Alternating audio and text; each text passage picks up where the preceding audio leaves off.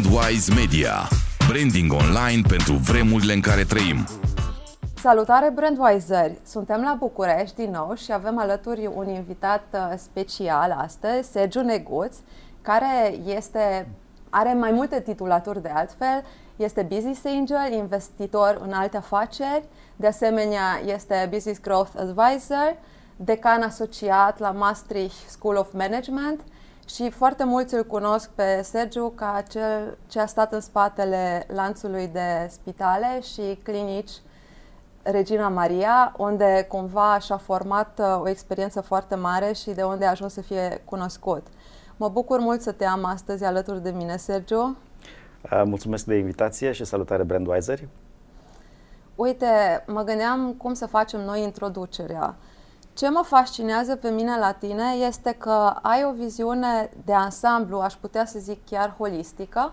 Tu ai pornit ca și programator, după aceea ai testat puțin antreprenoriatul, te-ai școlit foarte mult, ai o bază teoretică până la nivel de MBA, după aceea ai intrat în intraprenoriat, nu? Ai plecat în străinătate unde ai învățat foarte multe, te-ai întors în țară, ai intrat în corporate unde ai ridicat într-adevăr un nume, un brand foarte solid pe piața românească, nu? Cum este Regina Maria, după care ai ieșit, ai intrat în învățământ, unde îți place foarte mult și ți se potrivește din ce am apucat să observ și ce ai mai spus tu, și ai intrat pe această nișă de business angels.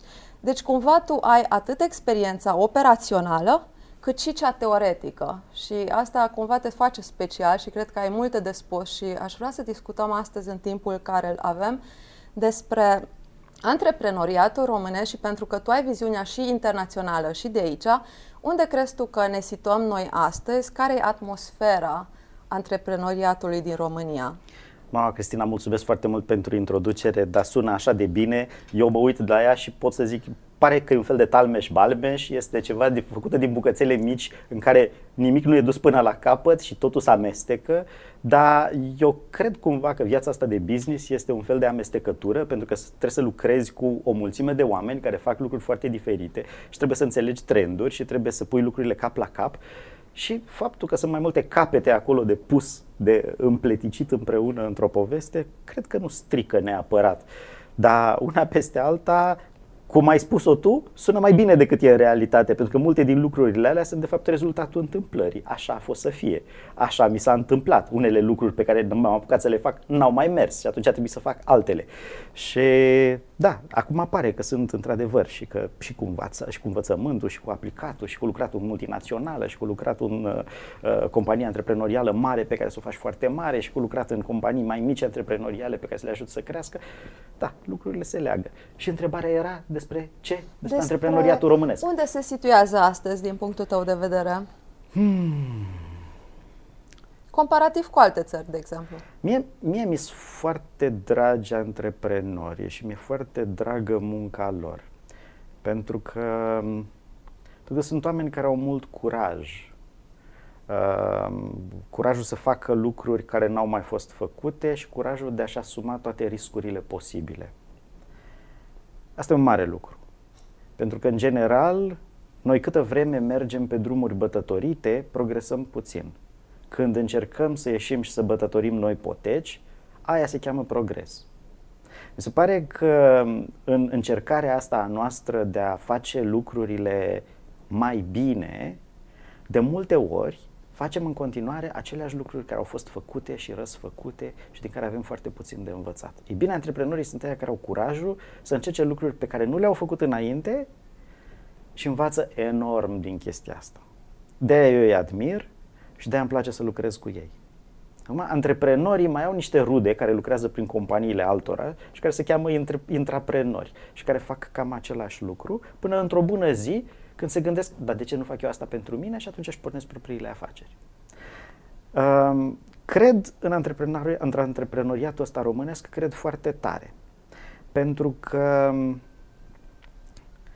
sunt mai multe valuri. Știi? Sigur că a fost un prim val de antreprenoriat de conjunctură imediat, acum 30 de ani, care a pornit niște afaceri și majoritatea nu aveau niște baze foarte solide și s-au dus destul de repede. După care a urmat un val foarte serios de oameni de afaceri care au pornit foarte de jos, au pornit cu o investiție minimă din buzunarul propriu, din câteva salarii puse deoparte, din o mașină sau un apartament vândut și s-au apucat să facă treabă și le-a ieșit. Și au niște afaceri acum care sunt solide, care cresc, cu care se mândresc, care sunt etice, știi? Și asta a ajuns să fie inspirațional. Și cumva ce s-a întâmplat în ultimii 10 ani în România e că am trecut de la o etapă de antreprenoriat în care antreprenorii erau priviți cu suspiciune. Cineva care a făcut niște mișmașuri, care a făcut niște bișniță, știi? Într-un antreprenoriat din ăsta oarecum un pic euforic și idolatric, în care te uiți la toți marii antreprenori sunt niște eroi. Și ce aventură eroică este să devii antreprenor chiar dacă n-ai nimic în tine care să strige despre chestiunea asta și ești o persoană mai degrabă structurată și atentă la a face lucrurile care ți se cer decât la a inventa lucruri noi. Și atunci, cred că adevărul e undeva la mijloc, adică deși există în momentul ăsta niște comunități în care oamenii încearcă cu disperare să fie antreprenori chiar dacă nu li se potrivește și la limita cu 10 ani chiar oameni care ar fi putut să fie niște antreprenori extraordinari să ambiționau să lucreze pentru alții, cred că viața e un pic mai complexă și cred că acum cumva lucrurile se așează și se vede cine și ce poate să facă. Ce părere ai despre oamenii care se apucă de antreprenoriat doar pentru că e la modă, dar de fapt ei nu sunt antreprenori? Am o părere că fiecare are dreptul să încerce ce îi se potrivește și că asta este o etapă pe care dacă crezi, dacă îți dă prin cap că ai putea să faci treaba asta, apucă-te și încearcă.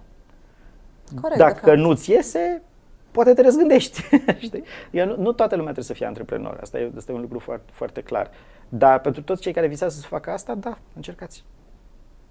Crezi că există masa aia critică de antreprenori serioși, etici, cum ai spus tu mai înainte, care să miște lucrurile în așa fel încât să ne ridicăm într-adevăr o masă mai solidă? Cred că da, dar e foarte greu de definit masa critică. Cred că suntem mulți cei care avem ceva de spus. Cred că sunt în jurul nostru o mulțime de alți oameni care, fără să fie antreprenori, împărtășesc aceleași valori și convingeri, care sunt, hai să zicem, autonomi și care știu că toată bogăția și toată infrastructura socială pe care o trăim este cea pe care putem să o construim și care au nivelul ăsta de responsabilitate. Și nu cred că trebuie să fim majoritari cei care nici nu avem cum statistic. Dar cred că putem să fim o minoritate suficient de puternică și suficient de influentă și suficient de respectată dacă facem treaba bine, încât să se simtă în societate când avem ceva de făcut, ceva de zis. Care crezi că este rolul antreprenoriatului în dezvoltarea și evoluția unei țări? Ok. Cred că dacă te uiți un pic la structura afacerilor, la structura formării avuției naționale, la structura de construire de valoare. Așa. Pentru moment exclud toată zona de educație, exclud toată zona socială, care e într-adevăr foarte importantă și în care ai nevoie de niște lideri de opinie care s-ar putea să vină din altă zonă. Dacă îmi vine vorba de zona economică, este foarte mare nevoie, pe de o parte, de niște exemple. Știi? E povestea aia despre când a alergat primul alergător mila sub 3 minute, abia atunci s-a știut că se poate. Okay? Și în anul următor au fost alți 10 care au făcut-o. Nu mai știu dacă era o milă și nu mai știu dacă erau 3 minute. Dar asta este ideea. Și același lucru, de îndată ce vezi că se poate, de îndată ce vezi că există afaceri care au crescut și care au devenit lideri de piață în domeniul lor, deși s-au combătut cu niște multinaționale. Când vezi că există afaceri care originează din România și devin unicorni, în momentul ăla îți dai seama, aha, se poate. Deci asta nu e numai o chestie pe care poate să o facă doar americanii sau doar englezii sau doar francezii. Putem să o facem și noi aici. Și ăla este un mesaj în care brusc o mulțime de oameni zic, aha, aș putea să încerc și eu să fac treaba asta. E, genul ăsta de încercare este un lucru extrem de valoros. Pentru că dus mai departe, nu știu, probabil că sunt 1 milion de companii în România sau sunt peste 1 milion de oameni care sunt, de fapt, asociați într-o companie sau alta, deci au cumva titlul ăsta de antreprenori sau investitori. Ei bine, genul ăsta de oameni care au niște modele sunt ăia care creează valoare experimentală. Valoare experimentală adică încearcă să facă lucruri, încearcă să umple goluri din piață care sunt lăsate de jucătorii mari, încearcă să găsească noi moduri de a face lucrurile, se uită foarte mult la inovație, se uită foarte mult la îmbunătățirea lucrurilor și se uită așa la firul ierbii. Adică nu e o chestie extrem super sofisticată în care niște analiști cu PhD se apucă să facă niște studii de piață și pe baza studiilor lor lansează niște afaceri. Nu, domnule, sunt niște oameni normali care au niște vise de a lăsa și ei ceva construit de ei în urma lor și care fac acolo, la firul ierbii, cum ziceam, construiesc o bucată de realitate mai bună pentru ea din jurul lor. Uite, acesta este și mesajul pe care eu îl transmit de mult timp, ce ai zis mai înainte, și doresc chiar pe canalul nostru, pe Brandwise, să promovăm ideea că noi, ca români, nu suntem cu nimic mai prejos ca și alte nații, absolut deloc. Nu ar mai trebui să ne privim așa cu inferioritate, unu. Mai degrabă ar trebui să renunțăm la individualitatea care ne caracterizează și să ne gândim la ce putem să creăm împreună și să trecem peste partea asta de inferioritate, pentru că asta aduce foarte multe alte tabieturi și obiceiuri negative care merg pe principiul capra vecinului sau hai să ne aplecăm capul, să nu ne taie dușmanii și mai departe. Mă gândeam zilele trecute și e foarte interesant ce mă gândeam, știi, că citeam, și nu știu de ce anul ăsta și nu anul trecut, citeam o chestie din asta despre România, e o țară tânără care are 100 de ani, pentru că am plinit 100 de ani de curând, am plinit anul trecut 100 de ani. Și în același timp citeam altceva care îmi dădeam seama că anul ăsta se împlinesc 30 de ani de la Revoluție. Deci o treime din istoria țării ăsteia este postcomunism. Nu mai avem nicio scuză cu cei 50 de ani de istorie comunistă, nu mai avem nicio scuză cu Miorița care a murit de mult, mâncată de cei doi baci care l-au omorât și pe al treilea. Da. Nu mai avem scuzele astea. Noi acum suntem o țară modernă, europeană, care stă pe picioarele ei, care are un destin, care acumulează progres și acumulează bogăție prin lucrurile pe care știe să le facă. Și în momentul în care nu știe să facă, învață. Și avem un track record că am învățat niște lucruri. Desigur, avem și niște problemuțe, unele mai mari și altele mai mici. Printre problemele noastre foarte mari se numără o abilitate limitată de a lucra unii cu alții. Adică exact. Atunci când lucrăm în echipe, mai degrabă suntem mai productivi și mai cooperativi în echipe multinaționale din care facem parte, decât în echipe ale noastre locale. Asta se bazează pe o neîncredere destul de profundă interumană la români, care e măsurată de psihologi și sociologi și pe care se chinuie săracii să o explice în diverse feluri.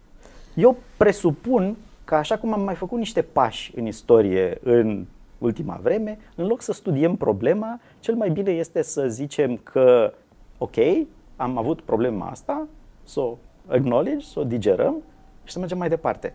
Pentru că putem să lucrăm unii cu alții, pentru că putem să facem afaceri împreună, pentru că putem să investim unii în companiile altora, pentru că putem să colaborăm atunci când vrem.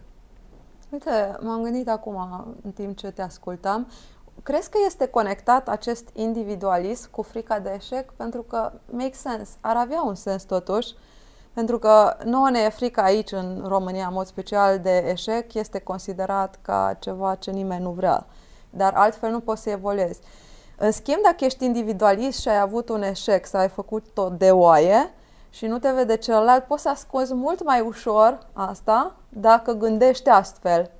Nu știu, mi-a trecut acum prin minte. Da, e interesant ce zici, dar nu cred că vine de acolo. Adică eu cred că la nivel de frică de eșec, asta este o tară a continentului. Asta e tot continentul european. Deci e mai puțin pronunțat, e doar la britanici, într-o oarecare măsură la nordici. Și sigur e așa cum ar trebui să fie la americani, asta cu frica de eșec, pentru că ei își asumă. La noi e aici mai degrabă ceva care nu ne diferențiază major de nemți, că și ei au aceeași frică de eșec pe lucrurile astea și același blame al comunității asupra lui care a încercat și nu i-a reușit. Deci nu pe acolo ne căutăm neapărat explicațiile, ne căutăm mai degrabă explicațiile în dacă am dat-o de gard, cine e de vină.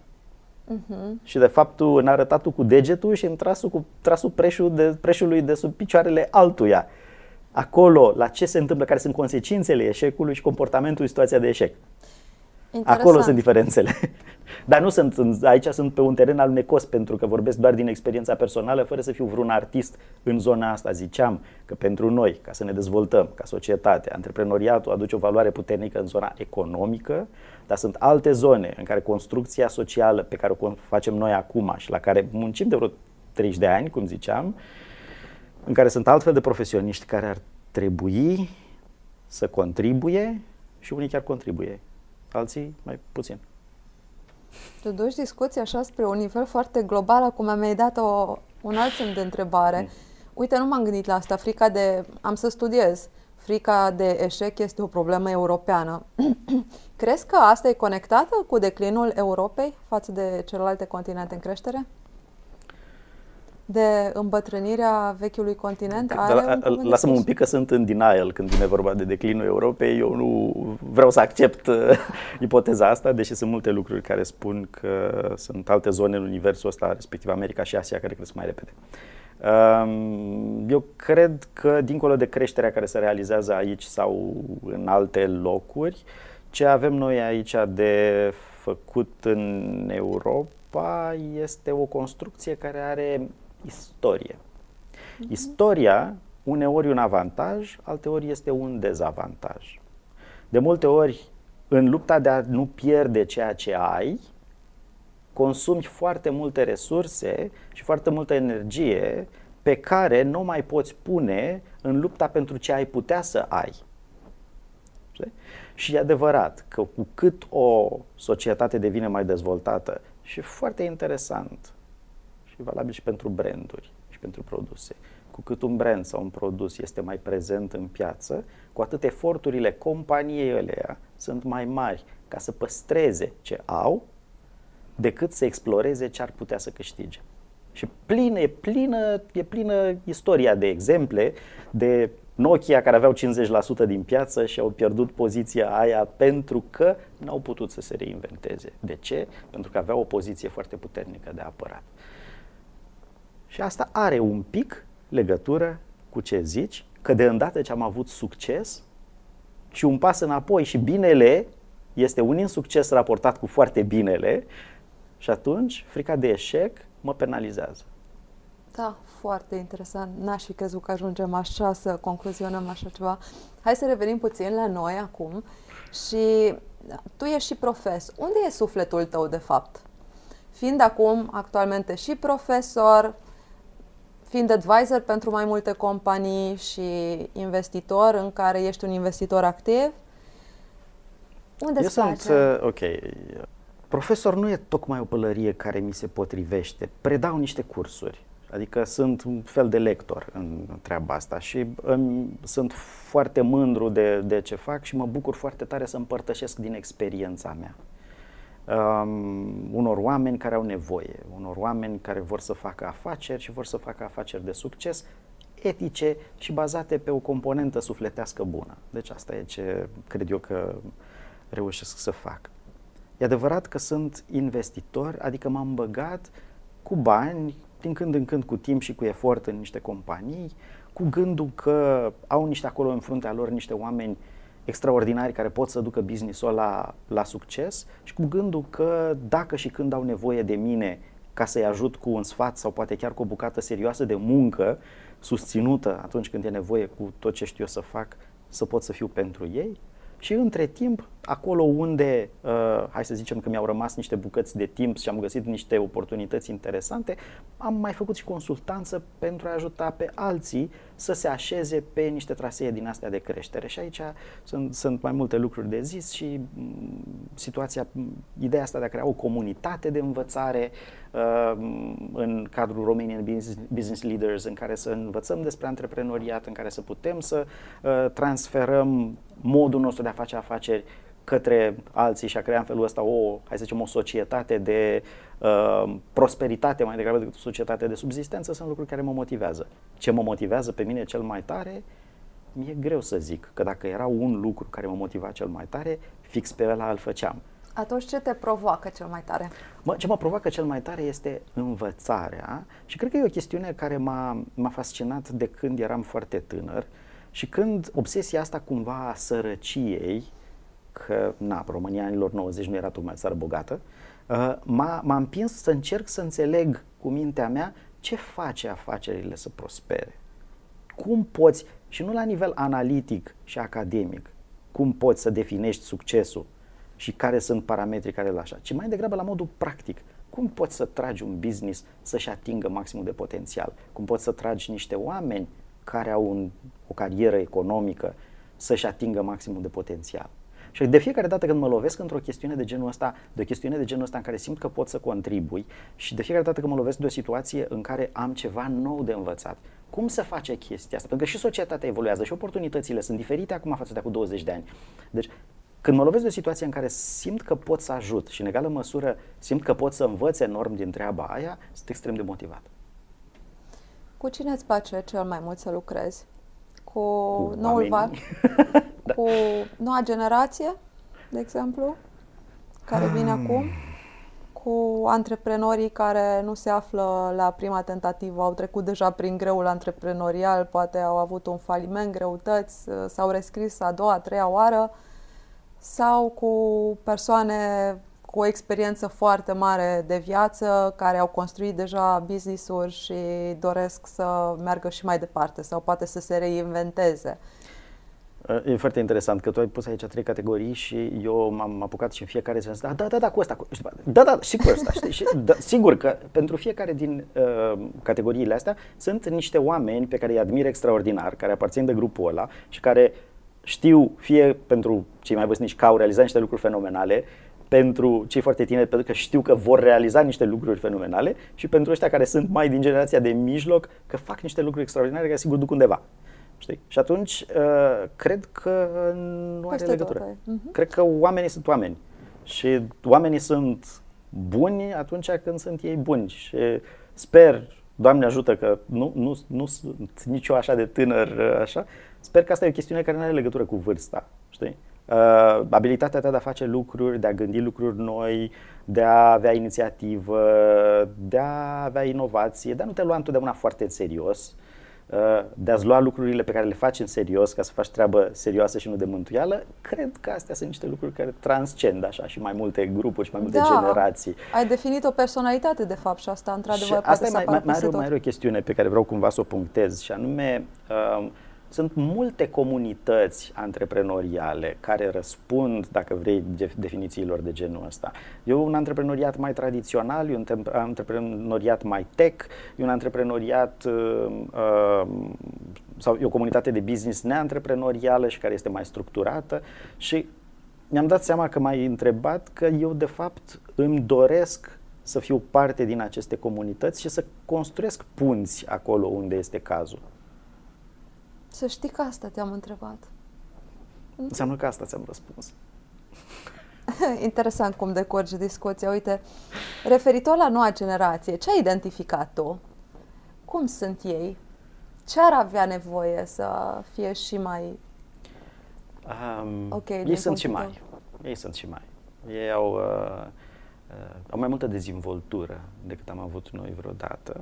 Pentru că plasa de siguranță, într-un fel, plasa de siguranță este foarte sus, adică pot să încerc un job, dar nu e nicio problemă pentru că dacă nu-mi iese pot să încerc alt job și pot să încerc o treabă antreprenorială pentru că și să ridic bani de la alții, de îndată ce am terminat, o să pot să-mi găsesc chiarăși un job care să fie destul de bun și asta e o platformă foarte bună pentru că reduce ce?